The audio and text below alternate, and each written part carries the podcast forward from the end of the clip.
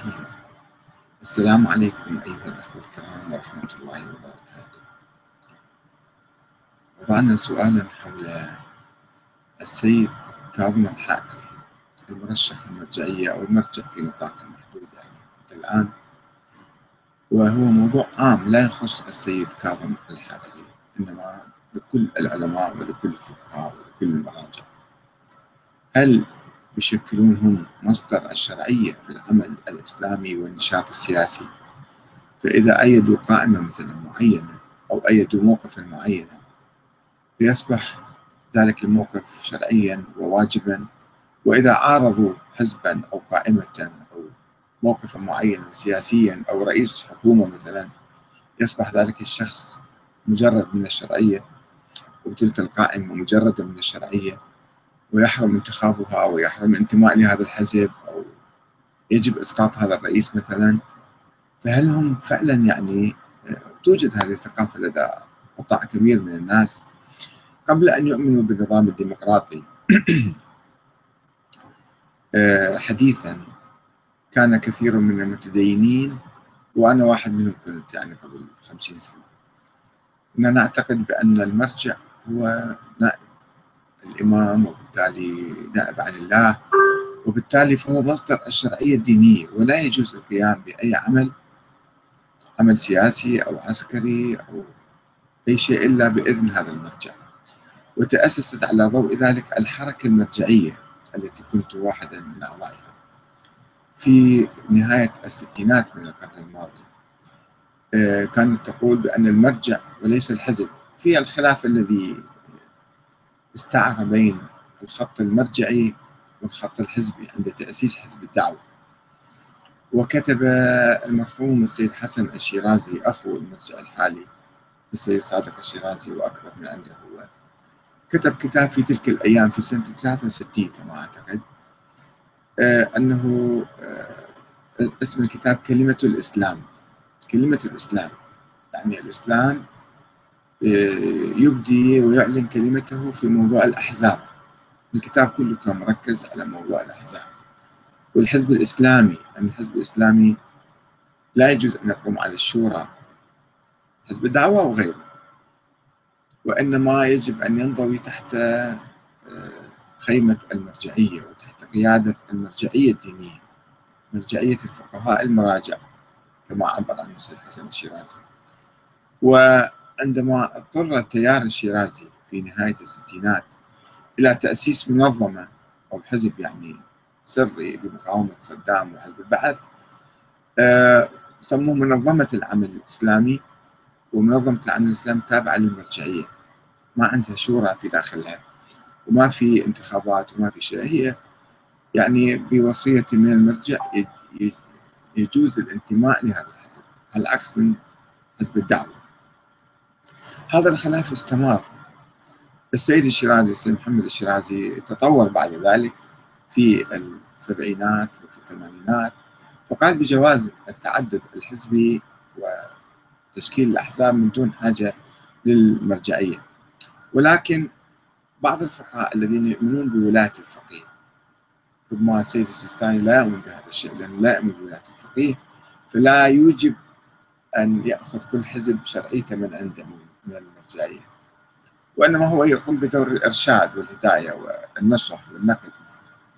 أما الذين يؤمنون بنظرية ولاية الفقيه وكانوا يحرمون الشورى ويحرمون الديمقراطية، فلا يزالوا يصدرون فتاوى بين فترة وأخرى بوجوب الخضوع لهم، عندهم مكاتب وعندهم كذا فيجب أن يأخذوا شرعية من عندهم. وأبرز مثل على ذلك، أبرز مثل معاصر الآن الذي يعلن عن هذه النظرية هو السيد كاظم الحائري. السيد كاظم الحائري كثيرا ما كان يسألون الناس أنه الحركة الفلانية أو التيار الفلاني أو الحزب الفلاني يجوز الانتماء إليه أو يجوز سماع رأي القائد. كان يقول لا، أنا عندي مكتب ومكتبي موجود ويشرف على جميع الأعمال، اللي يأخذ شرعيته من المكتب فهو عمل شرعي واللي ما يأخذ فهو مو شرعي. نناقش هذه الفكرة التي لا تخص السيد كاظم الحائري، وإنما هي موجودة ومتوفرة عند بعض الناس حتى الذين يقلدون السيستاني. بالحقيقة السيستاني لا يقول بذلك، ولكن الذين يقلدونه يعتقدون بأن السيستاني هو مصدر الشرعية، فإذا أيد حكومة ما فتصبح شرعية، وإذا سحب التأييد الحكومة تصبح غير شرعية، لأن مصدر الشرعية عند المرجعية وليست في الدستور وليست في مجلس النواب أو رأي الشعب أو انتخاب الشعب. وهذه فعلا مشكلة مشكلة كبيرة في الفكر الإسلامي أو الشيعي، بعد ما متطور كثير حتى يؤمن بالمرجعية، يؤمن بمرجعية الدستور والمرجعية الديمقراطية. فتعليقا على فتوى أو فتاوى المتكررة للسيد كاظم الحائري عدة مرات وفي عدة مناسبات، هذا ملخص الفتوى مالته، أنه شرعنا في فتح مكاتب لنا في العراق، ويلزم أن يأخذ الأخوة شرعية عملهم من المكتب الرئيسي في النجف الأشرف، ويسحب الشرعية هو من بعض الحركات وبعض الأحزاب أو بعض التيارات. فتعليقا على هذه الفكرة كتبت منذ زمان، يعني إذا عدنا إلى الوراء قليلا لكي نتعرف على السيد الحائري وفكره السياسي أكثر، وهو كما يعرف الكثير كان في حزب الدعوة الإسلامية، وقد رشحه الحزب في مؤتمره الأول الذي عقده بداية سنة ألف وتسعمئة وثمانين، يعني بعد انتصار الثورة الإسلامية في إيران، بأن يكون فقيه الحزب، رشحه أن يكون فقيه الحزب، وكتبوا عنه عندنا لجنة الفقهية ورئيسها السيد كاظم الحائري، أو هو مسؤول اللجنة الفقهية، وبقي لعدة سنوات يتحمل هذه المسؤولية. ولكنه هو فهم من هذا المنصب أو أراد أن يكون قائدا للحزب، أنه أنا فقيه الحزب يعني كلكم تخضعون إلي، ما في انتخابات كلها ما أعترف فيها، أنا فقيه الحزب وأنتم أنا قائدكم وأنتم تخضعون لي. وإلا أن الحزب حزب الدعوة تمسك بقيادته المنتخبة من المؤتمر، من ذلك المؤتمر ألف وتسعمئة وثمانين، وقال له إننا نراجعك في المسائل التي نحتاج فيها إلى رأي الفقه الفقه والفقيه، كما تقول الرواية المشهورة، وأما الحوادث الواقعة فارجعوا فيها إلى رواة حديثنا، إحنا نرجع لك بس مو أنت قائدنا، مو أنت مو ولي أمرنا، مو أنت يعني الرئيس مالنا، إحنا عندنا قيادة منتخبة وكذا وإحنا نرجع لك. ولا يعني كونك فقيه الحزب أنك تحتل منصب القيادة فيه، هكذا قالوا له. فقال السيد كاظم الحائري للحزب: إذن يجب علي يجب أن يكون عملكم شرعيا. شوفوا لاحظوا الفكرة، العمل لازم، يعني واحد لو يقوم عمل إسلامي حتى لو جهادي هذا ما يصبح شرعي. ولا بد أن تأخذوا إجازة من الإمام الخميني باعتباره الولي الفقيه ذيك الأيام في الثمانينات. ورغم أن حزب الدعوة حزب عراقي ولا يحتاج إلى أخذ الشرعية من الإمام الخميني، إضافة إلى أن الأحزاب السياسية في إيران لا يشترط فيها أن تحصل على إذن خاص من الإمام، حرة الأحزاب بشكل الأحزاب ذيك الأيام. إلا أن السيد الحائري أصر على أخذ الإجازة، لازم تأخذ إجازة من الحزب. صارت أزمة في داخل حزب الدعوة بين السيد كاظم الحائري وبين قيادة الحزب. فقال له الحزب: إذن يجب عليك أن تستقيل أولا من منصبك حتى نروح ناخذ إجازة من الإمام الخميني.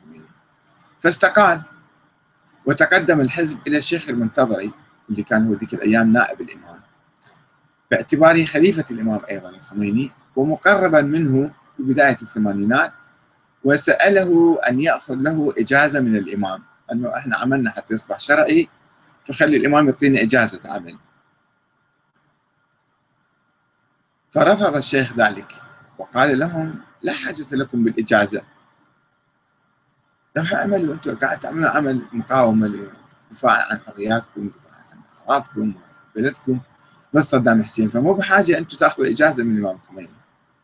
وهكذا انفصل السيد الحائري عن حزب الدعوة فيما عرف بقرار الحذف سموه ذيك الأيام. صارت أزمة وكتبوا كتب بها وكراريس وبيانات.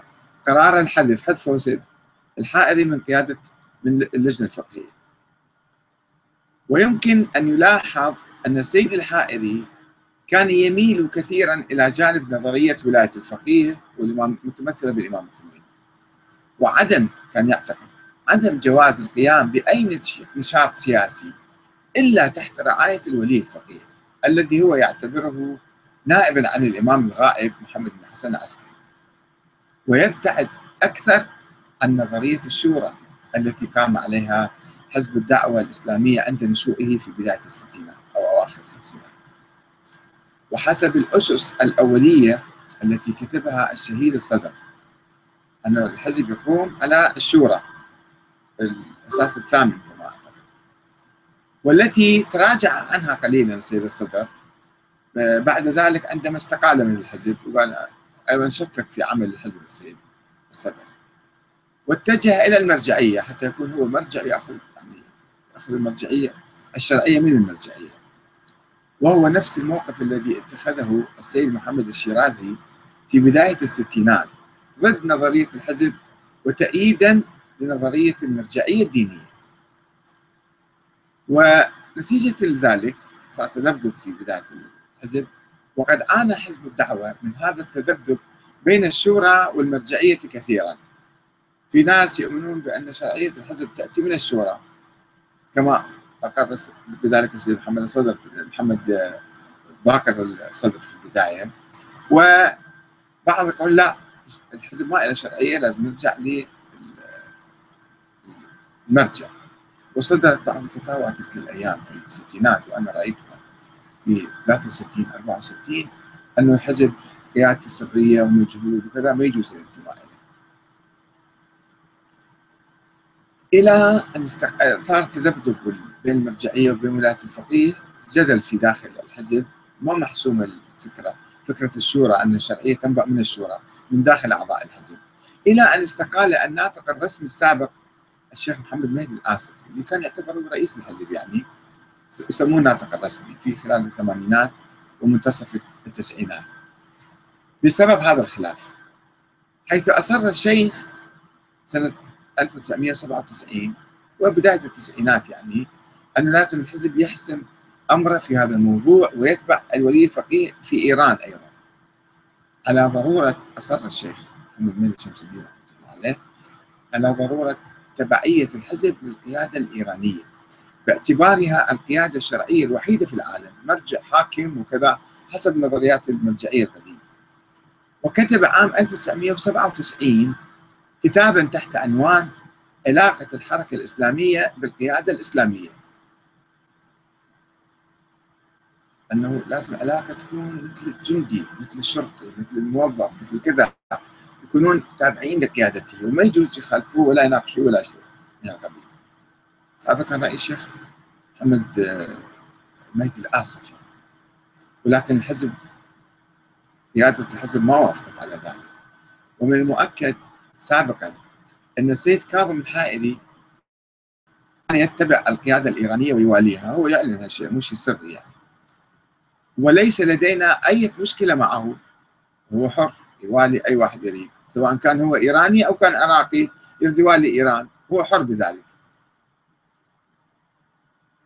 وليس لدينا أي مشكلة معه وهو في إيران، وإنما إذا أراد الآن الموقف الثاني يصدر من عنده، وإنما إذا أراد أن يتصدى للمرجعية والقيادة في العراق باعتباره مرجع، يعني أن يجي يكون مرجع بالعراق أو مرجع بعض الحركات أو مرجع عموم الحركات، فهو إما أن يقطع علاقات التبعية لولي الأمر في طهران أو يحافظ عليها، بين يعني خيارين هو، فيجعل من العراق ولاية تابعة لإيران. إذا حافظ عليها وهو صار مرجع بالعراق وهو تابع لولي الفقيه في إيران، راح يصير العراق شنو محافظة تابعة لإيران، وهنا تبرز المشكلة. ما عنده مشكلة هو حر في يعني يتبع ولي الفقيه، بس إذا أراد ينصب من نفسه يعني أو آخرين ينصبوه هو كمرجع، وهو يوالي يعني يسمع كلام وطيع القائد الإيراني، فهنا تحدث يعني مشكلة. الشعب العراقي أو الحركات العراقية هي أيضا مستقلة وتريد حاكم مستقل، يعني هي يعني مو تابعة لإيران ولا العراق تابع لإيران. وفي الحقيقة لا نعرف رأيه بالضبط في هذه المسائل المعقدة والشائكة، ونتمنى على تلامذته وطلابه ومريديه أن يستفتوه ليحدد موقفه بصراحة الموضوع. أن أنت الآن توالي إيران، توالي القائد الإيراني المحترم للمجلة والمحترم جدا، ولكن إحنا إذا تبعناك فهل سنكون تابعين للقيادة الإيرانية عبرك يعني، ولا أنت مستقل وعندك قرارك نابع من وحي الوضع العراقي؟ فبالحقيقة حتى الآن ما نعرف موقفه بالضبط، ولكن يظهر من خلال فتاواه الآنفة أنه لا يزال يربط شرعية أي عمل بالإجازة منه ومن مكتبه، أنه ما يصير يسوون أي شيء كما يفتي الجماعة يعني التيار الصدري خصوصا. وفي هذا أيضا خطورة كبيرة، إذ ثمة مساحات واسعة وحرة للعمل، ولا يجوز أن نربط كل شيء بالمرجعية. وليس هو أعرف بشؤون العراق من أبنائه في الداخل، من أبناء العراق يعني. إن من المفيد جدا دراسة تجربة نظرية ولاية الفقيه في إيران، وملاحظة علاقتها مع الشعب الإيراني ومجلس الشورى، هل هي علاقة طبيعية أم فوقية وديكتاتورية؟ بعدين القائد هل يحترم مثلا مجلس الشورى، لهم رأي أو ليس لهم رأي؟ رئيس الجمهورية هل له رأي أو ليس له رأي؟ وهو مستقل منتخب من الشعب أو لا تابع لولي الفقيه؟ هذه الصورة أيضا غامضة عند من يؤمن بهذا الفكر أو يؤمن بهذا الخط، أنه تبعية مطلقة ما يصير، مثل الشيخ الآصفي كان يدعو أنه حتى في إيران الشعب الإيراني عنده دستور وعنده قوانين وعنده حدود وعنده مجلس برلمان مثلا مستقل، ورئيس جمهورية هو يرى رأيه يعني مو تابع مو مقلد لآخرين. فالقائد اللي مرجع أو الفقيه اللي يريد ينصب نفسه أو يطرح نفسه كمرجع في العراق، فماذا يريد من الشعب العراقي؟ يريد أن يساويه بالشعب الإيراني كأخ له يعني في علاقات ندية ومساواة مثل ما الشعب